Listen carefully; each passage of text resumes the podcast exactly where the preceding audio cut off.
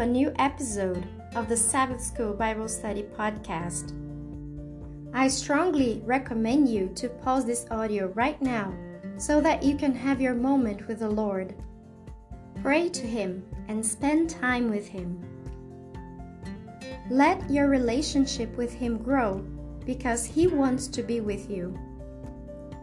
Philippians chapter 4, verses 6 and 7 read Do not be anxious about anything, but in every situation, by prayer and petition, with thanksgiving, present your requests to God, and the peace of God, which transcends all understanding, will guard your hearts and your minds in Christ Jesus. Also, remember to ask Him for His guidance as you study His Word and I'll be right back.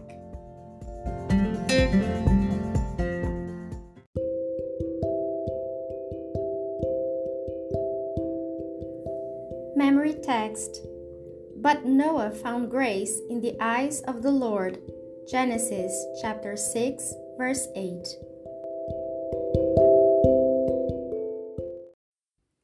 Sign of the Rainbow.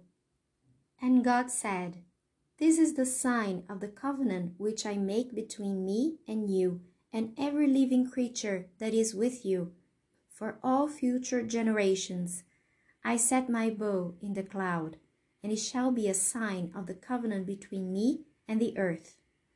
Genesis chapter 9, verses 12 and 13. Few natural phenomena are more beautiful than the rainbow. Who does not remember as a child one's first fascination and wonder as those amazing bars of light bent across the sky like some sort of beckoning, mystical portal into the heavens, or maybe merely into a clown's belt? Even as adults, our breath can be taken away by the sight of those outrageous colors in the clouds. No wonder that even today the rainbow is used as a symbol for so many things, from political organizations to cults to rock bands to travel agencies. Look up the word rainbow on the web and see. Obviously, those beautiful bands of color still touch chords in our hearts and minds. Of course, that was God's whole point. Question why did the Lord say the rainbow would symbolize? Let's read Genesis chapter 9, verses 12 through 17. God said, This is the sign of the covenant which I am making between me and you and every living creature that is with you for all successive generations. I set my bow in the cloud and it shall be for a sign of a covenant between me and the earth. It shall come about, when I bring a cloud over the earth, that the bow will be seen in the cloud, and I will remember my covenant, which is between me and you and every living creature of all flesh, and never again shall the water become a flood to destroy all flesh.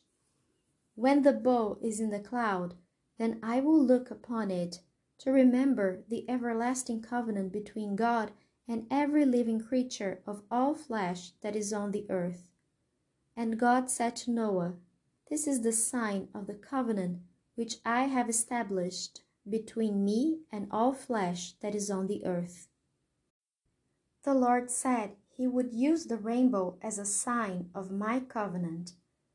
How interesting that he would use the word covenant here, for in this case, the covenant differs from how it is used elsewhere.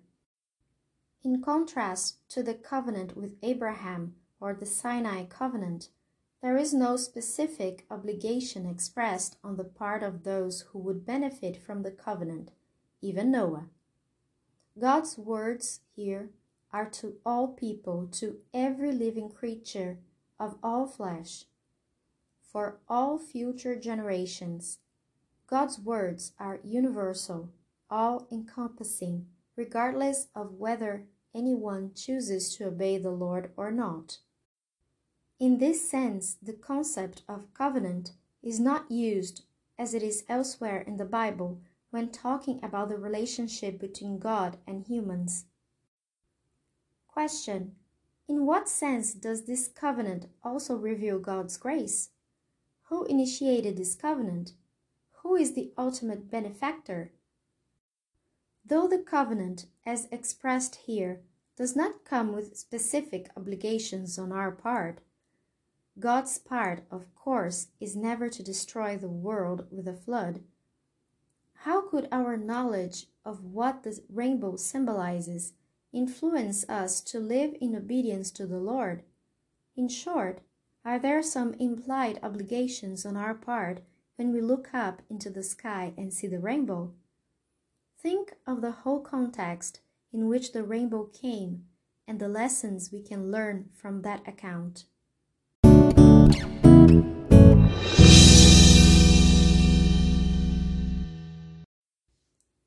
Additional reading selected quotes from Ellen White. In the joy of their release, Noah did not forget him, by whose gracious care they had been preserved.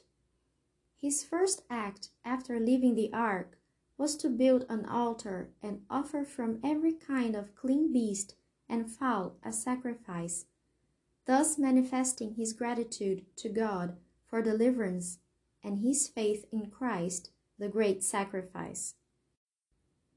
This offering was pleasing to the Lord, and a blessing resulted not only to the patriarch and his family, but to all who should live upon the earth. The Lord smelled a sweet savor and the Lord said in his heart, I will not again curse the ground any more for man's sake. While the earth remaineth, seed time and harvest, and cold and heat, and summer and winter, and day and night shall not cease. Here was a lesson for all succeeding generations. Noah had come forth upon a desolate earth, but before preparing a house for himself he built an altar to God. His stock of cattle was small, and had been preserved at great expense, yet he cheerfully gave a part to the Lord as an acknowledgment that all was his. In like manner, it should be our first care to render our free will offerings to God. Every manifestation of His mercy and love toward us should be gratefully acknowledged both by acts of devotion and by gifts to his cause. Patriarchs and Prophets, page 105.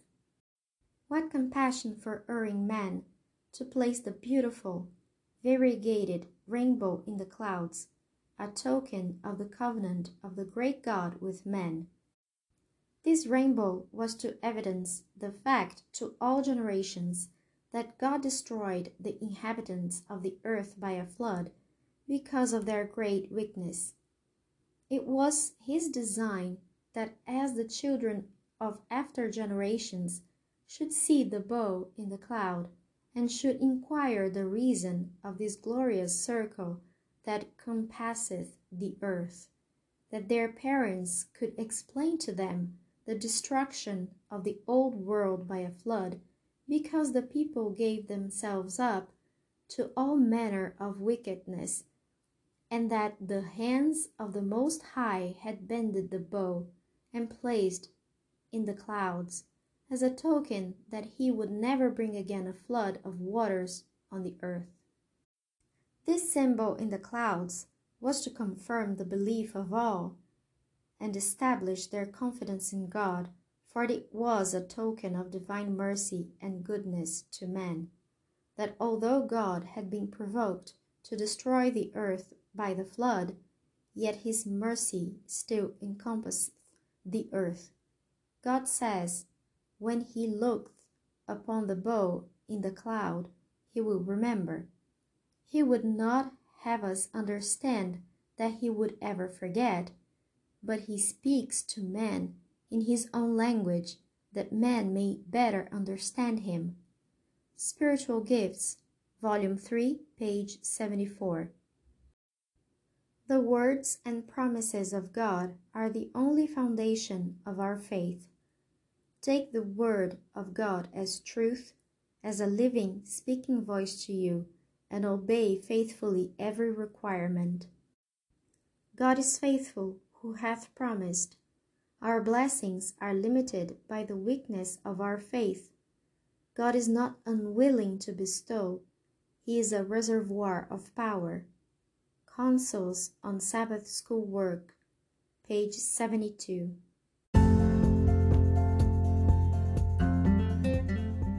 And that is all for today. Please subscribe to our podcast and stay tuned for new episodes and special content.